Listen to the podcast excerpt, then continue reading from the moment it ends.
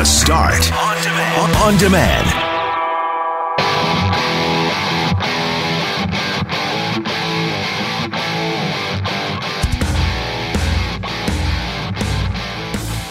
We have finally moved. We are at two oh one Portage, and we survived our maiden voyage this morning, and it was a fun way to start the week and to start our journey at two oh one Portage, because we spoke with Brent Bellamy and got some Portage and Main one oh one. Specifically, we learned about the building within the building and celebrated a major milestone today, eighty years, the eightieth birthday of Bugs Bunny. I'm Brett McGarry, alongside Greg Mackling and a vacationing Loren McNabb. We are Mackling, McGarry, and McNabb, and this is the Monday, July twenty-seventh podcast for The Start.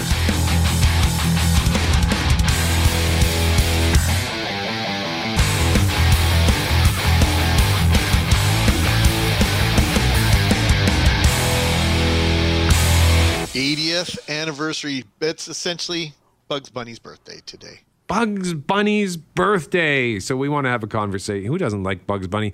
Have you ever met anybody who doesn't like Looney Tunes, Greg?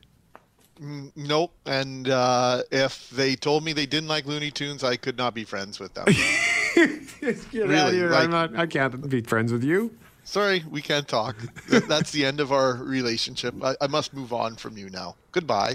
Well, why don't we start with producer Kyle in uh, Master Control. Bugs Bunny, Looney Tunes. Do you have a favorite sketch, a favorite character? What do you got? Um, you know, I was thinking about this a little bit. I think I think I'm a Daffy Duck guy. He was kind of the really out there one, always getting into shenanigans. I mean, they all got into shenanigans, really. That was the name of the game. Um, but he uh, never really got. I don't know what he. I don't know what his what his um, goal was. Ideally, he just wanted to cause chaos mostly, and I was into that as a child. So.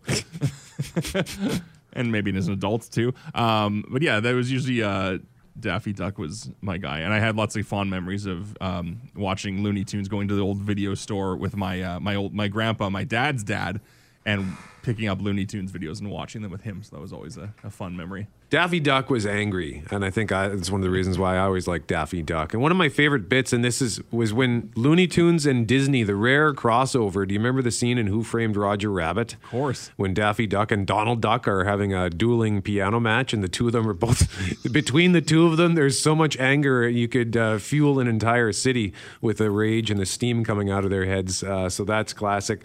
Jeff Braun, what about you?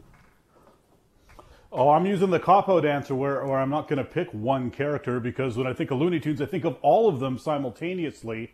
And that was, for for my money, the beautiful thing about uh, Saturday morning cartoons was the ninety minutes of Looney Tunes, and you just never knew what you were going to get. Most of them would make an appearance at some point. There'd be a couple of Bugs Bunny ones and a Elmer Fudd one and, a you know, the Pepe Le Pew and everything else. And it was just... The, There was like a four-hour block of cartoons on Saturday mornings, and the ninety minutes of Looney Tunes was by far the best part. And I just, I, every, every all week long, I look forward to it. It's absolutely the cartoon highlight of my childhood. That's not a cop-out answer, because uh, Looney Tunes, it didn't matter. I, I, I loved it on Saturdays too, but there'd be, it would sometimes pop up just at random times during the week. You're flipping through channels and suddenly there's Bugs Bunny, and, and that would always stop me in my tracks. Didn't matter what I was doing.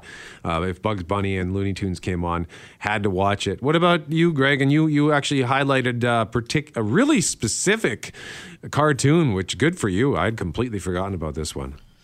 Well, I like the Barber of Seville. That is a fun one to watch when uh, Bugs Bunny's cutting Elmer Fudd's hair and then he makes a salad on his head. That's that's funny. But this goes back to a trip to Edmonton. Uh, I got to bring it back to Chi-Chi's. The Chi-Chi's Restaurant League softball Chi-Chi's. team, a bunch of us, went out to Edmonton. Our buddy graduated uh, onto the Edmonton police force. And I guess there were about six of us that played together uh, softball uh in the restaurant league. And well, of course, this is uh baseball related. Boy, I hope the restaurant's still open. I haven't eaten since I left Cucamonga. La da dee dee da da la da da da da da da abacadabra. Another one? They ought to screen this place.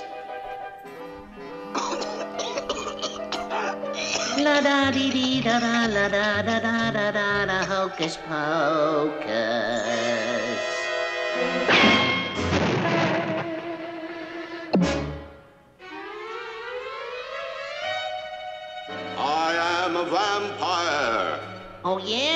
Well, abacadabra, I'm an umpire. Hocus pocus, I'm a bat. Okay, I'm a bat too. Abacadabra. You wouldn't hit the bat with glasses on, would you? I can just remember walking around West Edmonton Mall. Abracadabra, abracapocus, hocus cadabra, hocus, this back and forth. That's a vampire every time. Bugs Bunny would say abracadabra. The vampire would turn into a bat. He thought it was a mosquito. And then whenever he said hocus pocus, he would turn back into the vampire. And it just, I don't know, just one of those sayings and one of those things that became a part of the vernacular in that group of guys that I hung around with was for so many years. So uh, that, I wanted to pull that one out. Well, you referenced this, Greg, and uh, Eve mentioning it too, the Rabbit of uh, Seville. I've just, let's see if I can, if I have queued it up to an appropriate spot. Oh, it's not playing. Is this, uh, am I doing something wrong here? Kyle, is, there, is my computer Content on? Not available in your country? yeah, no, yeah, that happens. There's video, but it doesn't. I don't. Don't so oh, okay. There we nice go. Okay, so there's just something wrong with uh, this particular video, I guess. So, ah, sorry about that. So we'll just chalk that one up. There it is. There's stumble number one at two oh one Portage. I don't know what I did wrong there. We'll figure that out. Um, but uh, we also we, we have been getting all kinds. We th here's one. And Jeff Braun, we both know that this is going to happen. Jeff Currier, who who is Jeff Currier going to say is his favorite uh, Looney Tunes character? He's going to say Foghorn Leghorn. Yep.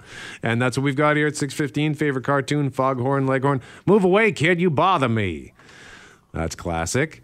Uh, I'll say, I'll say. Sam and Ralph are really good, too. Sam and Ralph. Oh. Which ones are they, again, were they the dogs? That was like the, the coyote and the sheepdog or whatever it was, the wolf and the Oh, sheepdog. Yeah. They lived together, and then they went to work. They punched the time clock, and then the whistle would go. They punched the time clock. They're just doing their job, right? The sheepdog protects the the uh, the sheep from the from the wolf or the coyote, and so then uh, there's that classic scene where the where Sam is just about to grab a, a sheep. And then Ralph grabs him. He's got him by his neck. He's going to punch him in the face. But at the end of the day, yeah. work whistle goes, puts him down, and they walk home, and they go uh, back home together, and they, they pick up where they left off the next day. And, of course, Sam then punches him in the face first thing the next day. Mackling and McGarry, McNabb is on vacation. Thank you so much for joining us this morning as we begin our adventure at two oh one Portage. And Greg, just an absolute cavalcade of text messages at two oh four, seven eight zero, six eight six eight on your favorite Looney Tunes characters because it is Bugs Bunny's eightieth birthday. Ryan says, Yosemite Sam, he was always good. Jordan likes the Tasmanian Devil and the Roadrunner. Kristen has an affinity for Michigan J. Frog. She says not just because he is adorable, but he also only turns on the charm for select audiences.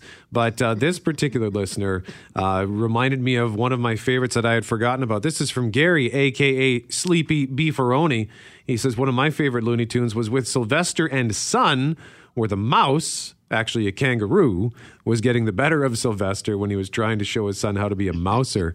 I still crack up when the son puts a bag over his head as he is ashamed of his dad's ability. Wasn't that kangaroo like a, a champion boxer or something? Yes. What's your dad? He's a champion mouser. Oh, oh.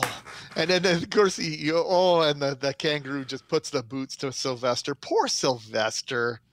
He just can't get a break, that guy. No, he just could not. Uh, always get Tweety, always getting the be best of him. Um, but yeah, I think I I don't know why, but as I think about it, I kind of had an affinity for the various characters who were always trying and failing, like Wile E. Coyote. Never caught the Roadrunner. Sylvester was mm-hmm. always getting usurped or one-upped by whoever. Daffy Duck never really. He, he, he was always foiled at whatever plan he was. So what does that say about me that I like all the characters that try and fail all the time? You like an underdog, Brent McGarry. That's what it says about you. Compassionate, empathic. That's, that's what it tells me about you. And, I mean, I'm not a psychologist, but I, I would take that and run with it. I will take that as well, because that was a far more positive appraisal than I was anticipating. And by the way, speaking of, I just heard some weird audio. I have no idea what made that sound. I don't know if that's my email or what, so I'll have to figure that out. But earlier I tried to play a clip from Eve. Uh, he sent in the Rabbit of Seville, and I thought that I screwed something up, but it turned out that just the video had this like dead spot of audio. Oh. And I just happened to pick that spot at random. Okay. Because I just loaded it well, up on the spot. Yeah. Did you see Herb's text message? He did his own uh, top five for us. Oh, my look. Top five bugs: high diving hare. I came to see a high dive and act. Piker's Peak race to the top of the Schmatterhorn for fifty thousand Kronkites. Big House Bunny jailed for tunneling into a prison with stupid guard Schultz. Nighty Night Bugs, Yosemite Sam, famous line, stupid dragon. And number one, Rabbit of Seville, splashing Figaro hair tonic on Elmer's head that grows flowers instead of hair. Herb, thank you for that comprehensive list of your favorite episodes of Bugs Bunny. Phase four of Manitoba's reopening began over the weekend, and one of the components of phase four, you can go to the movies again. Yes, Brett, and while you were golfing, your Couch Potatoes cohort was back in the saddle, going to not one but two movies. Jeff Braun joins us again. Good morning, Jeff. Oh, did I tell you? Good morning, boys. Okay, I forgot. I, I, I'm looking at the schedule and realized I forgot to put uh, Jeff on the schedule. So, but producer Kyle is on top of things. So, Jeff, uh, what did you see this weekend? Uh, I saw a couple of classics because while the theaters have reopened, there aren't any new movies, per se, playing in them. So I saw a couple of classics, and for cheap. The tickets were only five dollars. On Saturday, I saw Jaws, and on Sunday, I saw Lord of the Rings, Lord of the Rings one, the Fellowship of the Ring. Just for you, Greg. You're going to need a bigger boat. Why would you do that to yourself? Do you already stay out of open bodies of water? uh, so, were the theaters busy? Nope, not at all. It was, uh, it wasn't, I wouldn't say it was a ghost town, but it was, the lobbies felt like a ghost town. And actually, on... Well, on Saturday, I went to see Jaws in the afternoon at Saint Vitel at the Cineplex there, and I was the only person in the lobby, and I had already bought my ticket online, and I just stopped at the counter and bought a drink and walked into the theater, and the theater must seat a couple of hundred people, and I would say there were about eight of us in there, or ten of us maybe, altogether. The glitch, though, was they sell the seats in blocks of two, and then like every third set of two maybe they sell. And I went by myself, so I just bought one ticket, and sure enough, they sold a ticket to the, a guy in the seat right next to me.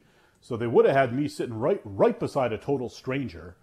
But, uh, you know, I mean, there were ten of us in a theater with hundreds of empty seats, so I just went and sat somewhere else that no one was near. So that's a little glitch that Cineplex might want to look at. And then on Sunday, I went to the Landmark Theater at Grant Park, and they had actually thought of that problem because they were selling groups of two in most of the rows, but then the row I was sitting in, they were selling single seats, so I got a single seat there as well. That was so that worked out really well. And uh, you know, the people selling popcorn had gloves and masks and everything like that going on, so I didn't feel at all like I was in danger of catching anything. It, it felt really, really safe and secure.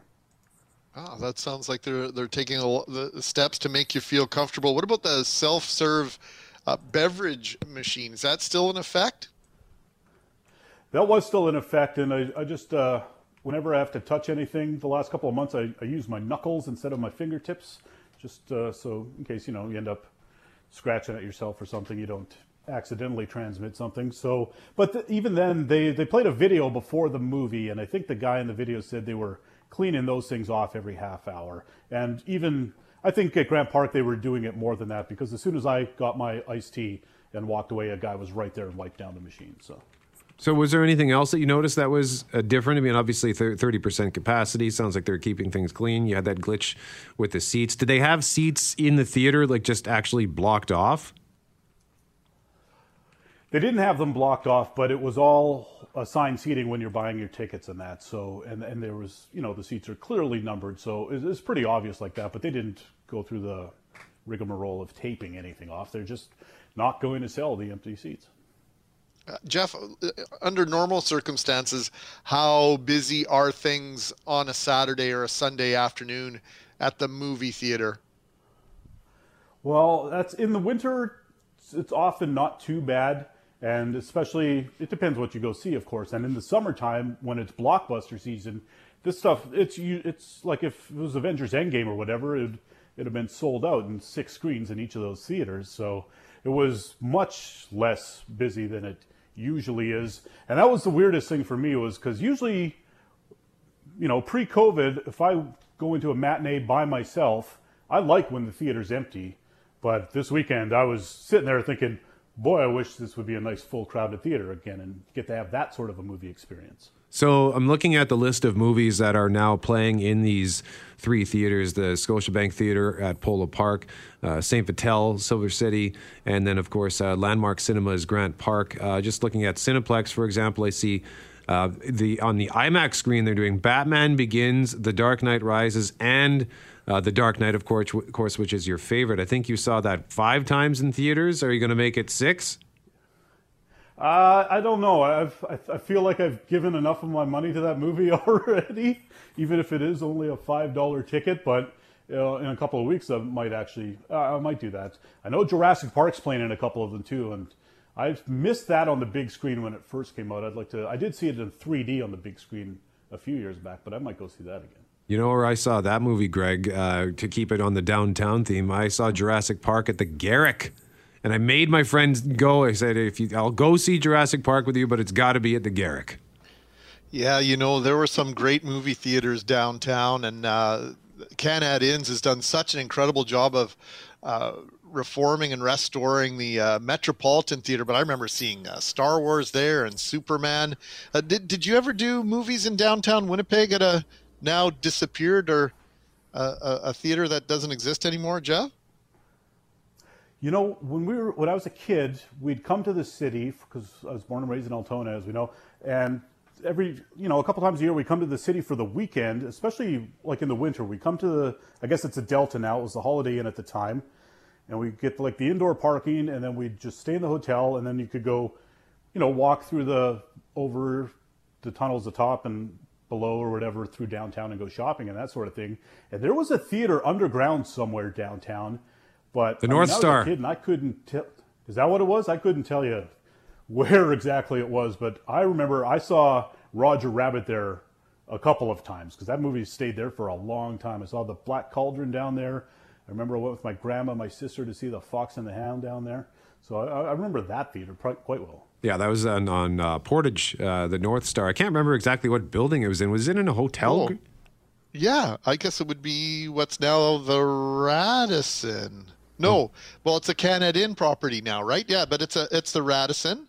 Yeah, that's and, right. Yeah, they used to have the great big long escalators to go up and down. That oh, huge theaters there. And uh, I was thinking of the other, uh, the Colony Theater that used to be at the intersection where uh, Portage and Colony is now. Obviously, uh, the Investors Group building is there, and that was a huge theater as well. Lots of amazing movie theaters downtown back in the day. Well, Jeff Braun, thanks for give, thanks for the lowdown on what it's like to go to the movies now. Sounds like they're doing their best to keep things clean, uh, but as Jeff pointed out, just watch out for when you book your seat, uh, and you may end up having to move. How was it to eat movie popcorn again? It was really good, and I was very proud of myself because before I went to the first movie, I'd already bought a ticket for the second movie on Sunday, and I thought, well, I shouldn't have popcorn at both, so I waited until Sunday because Lord of the Rings, uh, which, by the way, it says it's a three-hour running time, but they played the extended edition, so it was the three-and-a-half-hour running time, and I thought, that's such a long movie, I need uh, I need to save my popcorn for the long movie. Oh, wow. Some some yeah. surprising restraint. I would have been just stuffing my face with popcorn instantly. Jeff, Very thank you weird. so much for joining us. Jeff Braun is co-host of The Couch Potatoes, which airs Saturdays at noon, Sundays at six. And, of course, you can subscribe to the podcast at C J O B dot com. But, yeah, Greg, I'm looking at some of the movies. Uh, so just looking at the list for Polo Park, mention the three Batman movies. Uh, you've got movies like uh, Sonic the Hedgehog and The Hunt, but in terms of other old older movies, Gravity. Did you ever see uh, Gravity with Sandra Bullock? I've seen it, but I didn't see it in the theater. Amazing big screen experience. They've got Jurassic Park and uh, The Karate Kid. And then uh, let me just go to Saint Vitel here. Saint Vitel has Jaws. Um, what else do they have for classics? Back to the Future. And then Landmark, Grant Park. For classic movies, they've got Harry Potter and the Sorcerer's Stone. Uh, they have Jurassic Park as well, Lord of the Rings, Fellowship of the Ring, Dirty Dancing, Back to the Future, The Goonies, Raiders of the Lost Ark, Friday the thirteenth, and Jaws. So all kinds of ways for you to see Jaws. Yeah, yeah, thanks, Brett.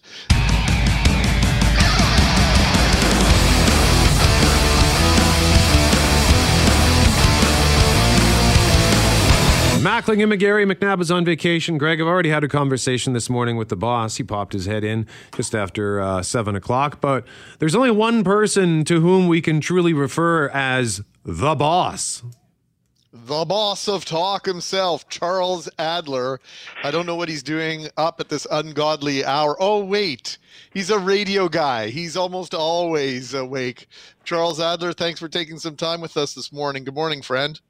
I'm not going to be uh, blowharding as much as I usually do. I got to keep my voice down because it's not even six o'clock here in North Vancouver, and you know the family's asleep. So I hope you don't mind. I mean, I'm I'm up early, as you say. I'm a I'm a radio guy, which is a nice way of saying I'm a, a lunatic. So I've been up, you know, since two o'clock this morning. But listen, I, there's no way that I'm not going to be awake for the for the big event. I mean, uh, Portage and Main, C J O B. I mean, historians will say this is somewhat in the league with the nineteen nineteen general strike, maybe a little larger. Well, we can't confirm that, but uh, I guess only time will tell, Charles. But uh, C J O B, of course, moved from nine thirty Portage uh, to Polo Park uh, about nine years ago. And then now here we are uh, right in the heart of downtown. And uh, what do you think that says uh, when a media outlet uh, makes a commitment to downtown? I think it's a big deal. Do you think it's a big deal? Well, it means that uh, whoever was, uh, you know, trying to sign leases just wasn't getting the right kind of deal. I'm sure that O B was grinding him and grinding. They go the Winnipeg way, you know, grinding Cadillac Fairview, and they just, uh, you know, they just wouldn't say uncle, so they moved. I mean, what else could it be? uh, you, am, you... am I missing something? I mean, I've only been away for five years, not fifty years. Is that not the way we do things in the Peg? I think so. That sounds about right. There, I know there. I think there was some. Uh, I seem to remember a food tray uh, coming from. I can't remember which one. But uh, you know, Charles, we, we, as I look out the the window here, uh, thirty floors up. I've never never worked in uh, a place with this kind of view. What about you? Have you ever worked in a in a high rise like this? Well, I uh, generally, I mean, before COVID, I mean, life was uh, life was a lot different. And before COVID, I was working on the uh, twenty-first floor, uh, downtown Vancouver, and it really is amazing when you're when you're high up there. But you, you know the the, obje- the objective is always, as you know, guys, not to get too full of yourselves, because you you, you got to be on the same level as as the listener. So there's that that that that problem that some people have, and I'm serious. I'll be serious for just a moment. When you're high up there, you know. There's that you you can get into a bubble, uh, so you you, you got to pretend that you're in the basement at all times.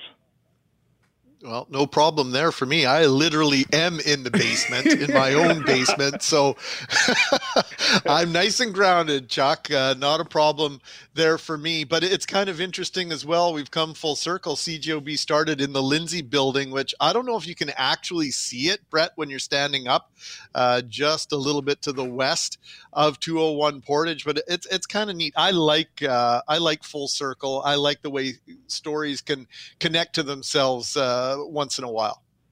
So you're so, so because of COVID, I guess, Greg, you're telling me that you're actually not up in the in the stratosphere with uh, with our buddy Brett. Well, I, I guess we know who the everyman is now, right? All right, it, so it, that, I'm counting on my basement. I'm counting on yep. I'm counting on you, Greg, to stay grounded. Consider it done. And of course, Brett, I mean, uh, you're, you're I guess you're you must feel like an astronaut right now. Yeah, yeah. I'm actually, I have gotten a little bit dizzy this morning. I hate to say it, but I was walking around earlier, and uh, I my felt just kind of weird. And I think it's just the, getting used to this view. You know, when you're used to working on the second floor, and then you jump to the thirtieth floor, uh, it's kind of bizarre. But it is nice, and that's great advice, Charles, on uh, making sure to stay grounded. That's something I never thought of. I will watch out for that for sure. When uh, we first worked together, Brett, uh, you rappelled down the Richardson Building. Now, how high up were you when you started the rappel? Oh, God, yeah, that was the R B C Building. What is that, twenty stories? Is it, I don't even yeah. not sure if it's even twenty stories, but it was high, yeah, and I fell off the building. I fell off. You remember that?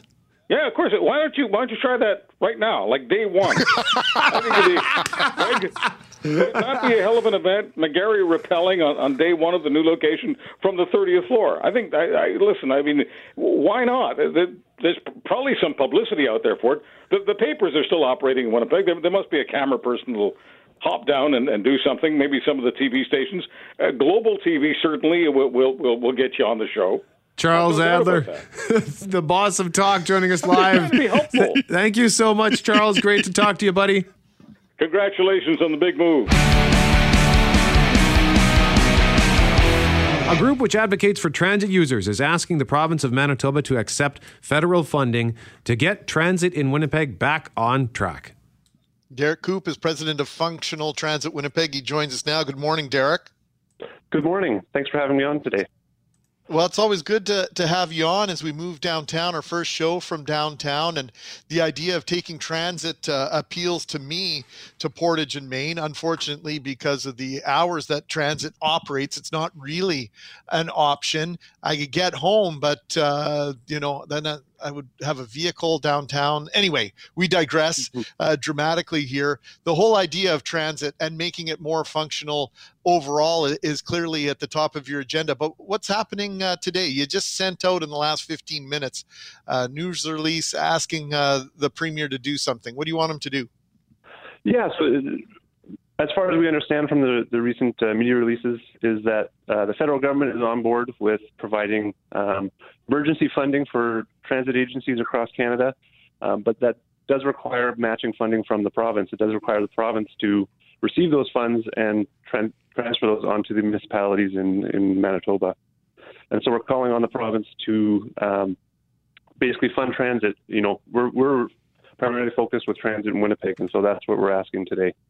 So what what is, you say that uh, there, like it, it says that every day thousands of Winnipeggers rely on transit to get where they need to be. A well-funded transit system keeps them and our economy moving safely. So what needs to improve? Like what's missing in your eyes?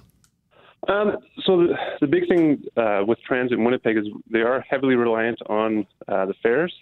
Um, they are one of the most efficient in terms of, you know, their fare recovery and how much um, the fares fund part of transit. And with COVID nineteen, you know, we, we did see a dramatic drop in ridership. So that meant a dramatic hit to uh, the bottom line, to the revenue for uh, Winnipeg Transit and for the city.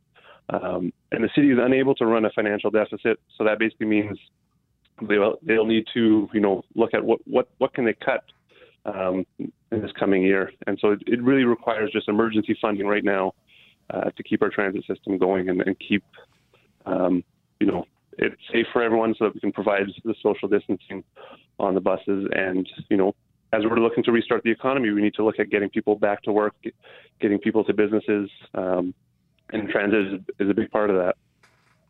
I know the city of Winnipeg wants to reinstate full transit service within the next couple of weeks here.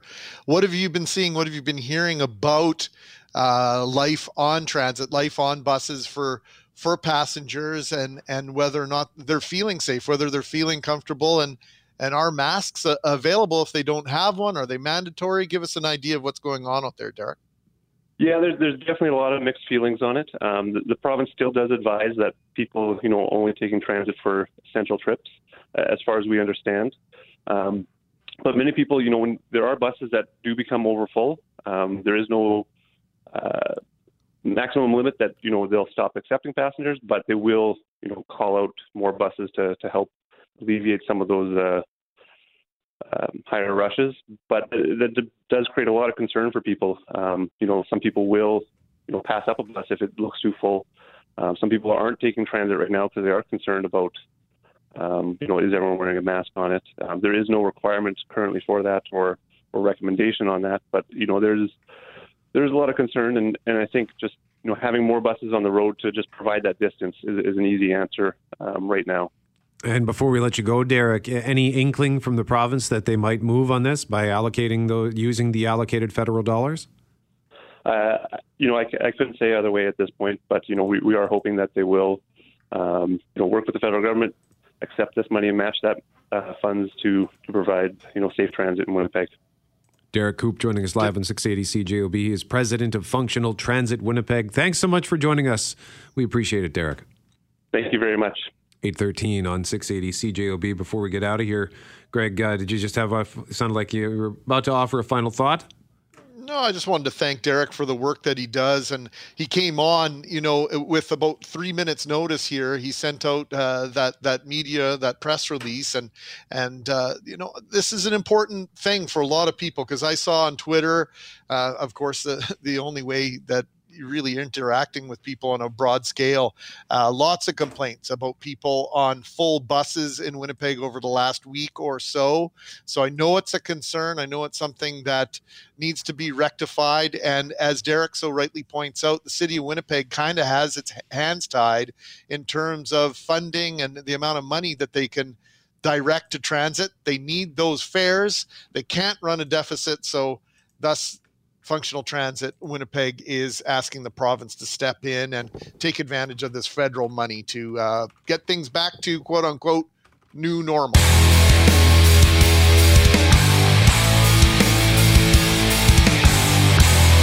As we move into our new digs high above Winnipeg's most iconic intersection at Portage and Main, we thought we should reach out to our friend Brent Bellamy to get some P and M factoids. Yeah, Brent is an architect and creative director at Number ten. He writes a column regularly for the Free Press, chair of the Center Venture Board. Uh, good morning, Brent. Is there anything you don't do? Oh, I do it all. Thanks very much, you guys. You know, welcome home. You guys have been, you're coming back to your roots. It's great to see. Well, you know, I mentioned that uh, with Charles Adler a little early, a little bit ago, and the idea that uh, it all started uh, March eleventh, forty-six at the Lindsay Building. Yeah, that's right. There used to be actually a, a big antenna sticking out the top of the Lindsay Building that said C J O B on it. It was a, sort of an icon in the downtown for decades. Yeah, it is pretty cool to be back downtown uh, at two oh one Portage. Is, is two oh one Portage Winnipeg's tallest building? It is. It, it's going to be surpassed soon, but it's been uh, the tallest building for about thirty years. But uh, I think uh, sometime this year it's going to be passed by the, the residential building going up just across the street. So, Brent, I've heard stories over the years, so I'm going to ask you for the real truth here. Why is the intersection at Portage and Main so gigantic physically? Does it have anything to do with ox carts? Yep, that's exactly what it is. It's uh, we're a victim of the Red River cart. Um, back in the eighteen sixties, it was actually a for centuries it was a, a trading route. Um, Portage Trail, and it actually was the, the route that went west to Portage La Prairie, and that's why it's called Portage Avenue. And it was actually the intersection of the the trail that went from the from Upper Fort Garry to the lake, and then from the from there to the west to Portage La Prairie. So that was a it was an ox cart intersection, really the high ground away from the river. It was sort of the closest you could get to the river without flooding, and so that's why that intersection is there today. Greg mentioned this earlier that we were going to ask you about this, and I said, pardon? What's the the story that there's a building within this building? Yeah, there. Long time ago, there was a, a little four-story building built by uh, Canadian National, C N. And they were actually a telegraph company way back when, as well as a railway. Um, and they would send telegraphs across Western Canada. And that sort of developed and became a real telecommunications hub for all of Western Canada. And so when they built two oh one Portage, they couldn't tear that building down because it would have shut down communications across Western Canada. So there's actually a building inside that building. If you look closely on the, the side that faces the big forty-year-old parking lot, those windows on that side are actually fake because there's a building inside there. And if you make friends with the maintenance crew and, and actually try to get a peek into that space, because it's pretty amazing. It looks like they just got up and walked out. There's coffee cups on the, on the tables. There's a bowling trophy you can see through the window. It literally looks like they just got up in the eighties and, and walked away. Encino Man. It's just totally in, encapsulated and frozen in time. Yeah. And you mentioned that parking lot. Uh, you, you slid it in there, uh, but I knew you had to. There have been various proposals for, for buildings there over the years. Brent, what's the holdup? What, what do you think's preventing that gravel parking lot from joining uh, the rest of the, of the property at Portage as, uh, and Main as being fully developed? You know, I'm not sure why it's taken so long. There's been, I, I'm going to say, five different proposals for buildings there, all really big skyscrapers. Maybe that's the issue, is that it's, the idea is that it's something big. I I would be happy if there was something small go, going there, to be honest, because that parking lot is, yeah, it's forty-one years old this year. And, uh, you know, it's really a blight in the downtown, and, and it's actually becoming a bigger parking lot right now. They're working on it. I really hope one day that it does become uh, an important part, because it was actually the, the site of the, the first office building in Western Canada. It was it was a, an important site in the city, and it actually, that building was torn down because it would make it easier to redevelop the site. And so forty years later, we can see that maybe that wasn't the best idea. No, we mentioned it. You mentioned it, that C J O B has come full circle right across the street from the amazing Lindsay Building. What can you tell us about the Lindsay Building? You know, the Lindsay Building was uh, it was an office building built in the in nineteen twelve. Um, it's one of uh, the terracotta towers of Winnipeg. Winnipeg is lucky because we boomed right at the right time, and uh, we have actually the finest collection of terracotta buildings. That sort of white clay brick that you, that's on the Lindsay Building. Um, there's other buildings like the the Paris Building, like that looks like that. You know, that sort of white sculptural Uh, material that was it was on those old buildings. And so we actually have the best collection in North America, and the Lindsay Building was one of those. Um, it, it was actually, it was empty. After you guys left, it was empty for many, many years, a couple of decades actually, and it was redeveloped in two thousand two into a residential building, and it was the first sort of new residential project downtown in about twenty years. So it really signified the beginning of the renaissance of the Exchange District. And the, the, there was only about one hundred people living in the Exchange at the time, and now there's three thousand. So it was really the first building that happened that, that showed people that they could maybe live downtown. Well, and if you want to live there, there's a waiting list. I think you have to go through uh, a George Costanza-like interview process, and that's not true. That that's that that's uh, me editorializing. But it, it's good to know somebody if you want to get your foot in that building. I hear it's extremely difficult. Uh, I remember touring the building right after the renovations were done, and uh, if uh, my life were different, I'd be living there right now. Uh, Brett, as I say, uh, kids ruin everything. But uh, right across the street from two oh one Portage is, of course, the Richardson Building, and massive changes going on to the Richardson Building with regard to what's going on at street level. Can you t- give us some insight as to the construction that's going on there? Yeah, they are. Uh, they're doing their new plaza. It was uh, the plaza was built fifty years ago with the building, and there's a building underneath there. It's the you know you, you know the the walkway underneath, the, the concourse underneath. And so the roof membrane has to be replaced. So they're replacing the membrane right now, which meant ripping up the, the plaza and actually the sidewalk, uh, the public sidewalk, um, to replace the roof membrane because it was leaking. And they are actually, you can see almost all of the barricades are down on that side, and they're not coming back. You won't be able to cross, but there won't be barricades on that side. So it will be interesting to see how that changes the perception of Portage and Main. I, my hope is that if it doesn't look like a, a raceway with concrete crash walls, that maybe we start to treat it just like a normal intersection, like every other intersection in the downtown.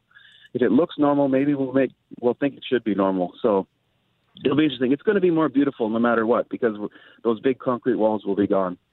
Brent, so, yeah, it'll be interesting to watch. Before we let you go, Brent, uh, I have to ask you, we can transition from, you just mentioned uh, big concrete walls. Jeff Braun went to see Lord of the Rings over the weekend, and you tweeted about something where it felt like you had entered into Middle Earth. Where were you on your bike over the weekend?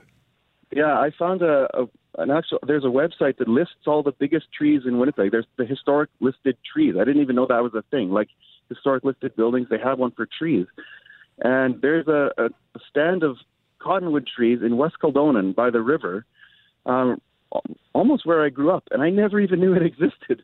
And it's a it's called Macbeth Park, and it's one hundred sixty, one hundred seventy year old cottonwood trees that honestly felt like Lord of the Rings. Like, it felt like when I was standing beside them that they were going to start talking to me and moving around. If you get a chance, you should go check it out. It's a hidden gem in the city that just blew my mind. Brent, we always appreciate your time, your insight, your storytelling ability, and uh, your passion for where we live. It's great to have you as a neighbor, and uh, hope we can catch up for lunch one of these days soon. Sounds good. I'm yeah, I'm uh, a few meters away, so let's go anytime. N H L players have been eager to find out what life will be like inside the bubble, and they got a first taste on Sunday. Yeah, the twenty-four teams, each with a fifty-two person traveling party set to participate in the league's restart, entered the secure zones in two Canadian cities ahead of the resumption of the pandemic-halted twenty nineteen twenty season. Players and staff checked into tightly monitored hotels inside the Toronto and Edmonton bubbles, where they will be separated from the general population by security fencing and undergo daily COVID nineteen testing. The Winnipeg Jets are in Edmonton, of course, as they are shifting into the next phase of preparations for their best-of-five play-in series versus the Calgary Flames. Ken Wiebe covers the Winnipeg Jets for Sportsnet. Good morning, Ken. Yes, good morning, gentlemen. Congrats on the move. We appreciate that very much. Uh, we'll have to get you up to the thirtieth floor when it's safe to do so. You're heading to Edmonton Friday. What do you think it's going to be like? Uh, based on the pictures that uh, I'm seeing, it looks more like a, a setup for one of these uh, conferences uh, where they invite leaders of the world and they're expecting rioting. Yeah, I mean, certainly going to be interesting. I mean, I think the, the, we're in unprecedented times, as we know. Uh, not quite sure how it's going to go for all these guys who are Uh, used to having a lot of freedom in their life. Um, Paul Maurice kind of said it best yesterday. It's the John Ferguson Senior rules where, uh, unlike the days of today where everyone's your buddy and you probably played with them on a couple of traveling teams uh, when you were fourteen or sixteen, uh, you're basically stuck in your own bubble right now. Uh, sure, with you know with technology, you'll be able to communicate with your friends and other teams, but it's going to be very interesting. I don't think it's going to be a problem at the beginning of these play-in playoffs. But what what's going to be like in two months from now or six weeks from now, where basically all your interactions are with your teammates and the majority of your time is spent at your hotel on the rink. Yes, they have set up some nice lounges and things of that nature, but it's also different because of the timing. Summertime is golf time uh, after after players work out generally. So uh, it's going to be interesting. And obviously I think uh, the team that handles that downtime the best uh, should have the best chance to go the furthest. Have any of the players been bold enough to say, "Man, I don't really, I don't really want to do this"? No, you know what? Not really. I mean, I think that uh, the players understand the financial and economic implications of losing the season would be. I mean, we're talking about basically a billion-dollar uh, piece of the revenue pie, and uh, I don't think that a lot of players wanted to sign up for sixty to eighty percent escrow or reduced salaries or anything of that nature. So. Well, they appreciate the, uh, you know, there is an element of, uh, I mean, it's not, who knows exactly how it could go. We've seen in baseball here with the Miami Marlins having a mini outbreak uh, several days into the season. Uh, nothing is completely safe, but we know that the N H L is taking precautions. So I think most players uh, are okay with it. Andrew Kopf's been very vocal in saying that their age group, for the most part, in terms, I mean, we don't know the full extent of the science, but uh, healthy athletes are not immune, but they're certainly, uh, you know, in a, in a good position to handle it if something were to happen. I mean, Anthony Boteto, a great example. I love the fact that he was very forthcoming in, in talking about what he what, what he dealt with and how he was fortunate that the symptoms were pretty mild compared to what some people have gone through. Ken Wiebe joins us now, covers the Jets for Sportsnet. You want to follow him on Twitter. He's an outstanding follow at Wiebe's World on Twitter. And Ken, what was it like following the Jets and, and their summer training camp, for lack of better terminology, over the last couple of weeks with that distance that you had to have uh, between yourself and the team? A little bit unusual. Yeah, for sure, uh, Greg. I mean, you, you like to, you know, roll up the sleeves and enjoy and sink into uh, training camps, look at where the battles are. Obviously, a different situation. Uh, Paul Maurice has basically kept his line steady, but for us, it was very strange. I mean, we were not allowed in the in the uh, in, in in the in the arena. I mean, we were in the building, but we were behind plexiglass. You could only see the first half of practice uh, through the press box restaurant. And then the second half of practice would move to the other arena, and then the the, the, the reporters were uh, stuck watching closed-circuit T V. Now, again, a month ago, we didn't think we'd be allowed in the building, so I think it's important to remember that this is not a complaint. This is, I mean, you're happy to have some access, but uh, it's like the, you know, grade seven volleyball game where uh, they just put the camera up and uh, have a wide-angle lens, and naturally, when they were scrimmaging, uh, the majority of the goals took place at the far end where you could barely make out the players Uh, who were scoring the goals. So, I mean, we had some fun with that with Paul Maurice, and he was able to clarify some things, but it just wasn't the normal. It, we talk about the new normal all the time. Uh, this was a strange thing to have to watch practice. I mean, you pick up little intricacies, but now for the next week or two months, the practices in Edmonton are closed, so we won't see anything. So I think the uh, the overriding belief is that we were thankful to be in the building and have a chance to watch, but uh, it was tough to uh, – tough to see some of the things that you would normally be looking for in a training camp setting and environment. What's it going to be like uh, for you in terms of, like, will you need to be tested or, or monitored? Yeah, I think right now they're the, the media bubble is different than the player bubble. We won't have any interaction with the players outside of Zoom calls. Uh, we have a separate entrance where we'll be going in. We go directly to our uh, workstation. Uh, we'll be doing temperature checks. I don't think that they will be doing the COVID nineteen testing. At least that's my understanding of the uh, situation. It's because we're out of the secure bubble, uh, we won't be subject to that, at least not initially, but uh, there is an element of having to be adaptable. Paul Maurice talked about it for him as coaching.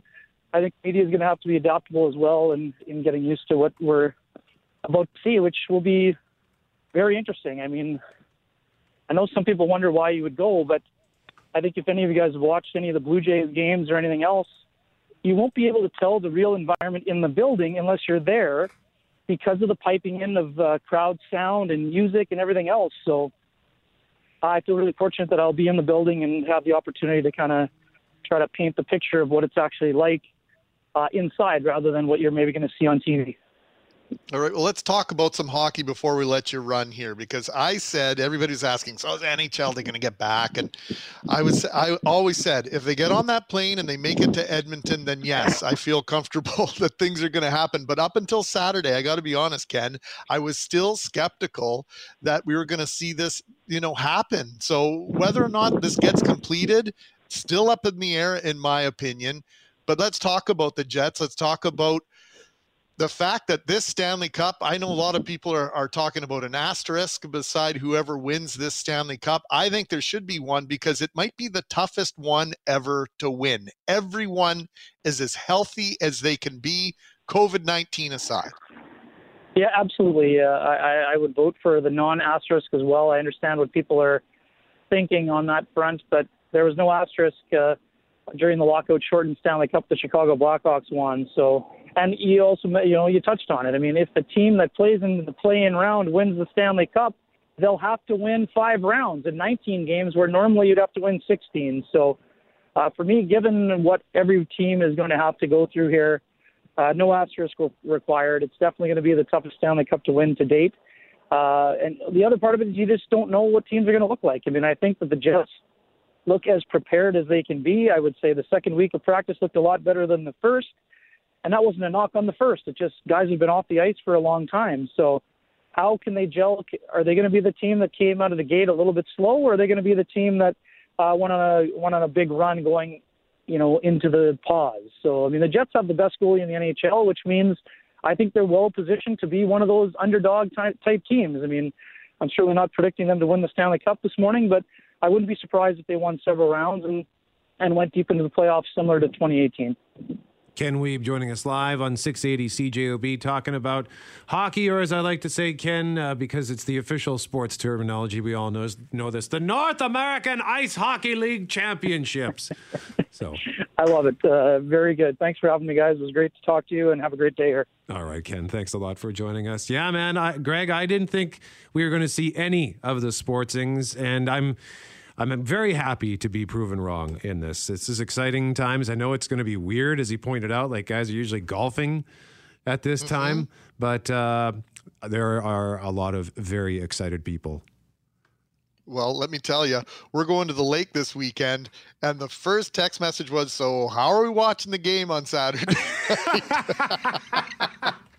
Apparently, we, uh, we've got a big screen T V. Somebody's going to set that up uh, in the yard up at the cottage, and there'll probably be, you know, a, a dozen or so of us watching the game. It starts nine thirty Winnipeg time Saturday night, and I have to admit, I'm starting to get excited.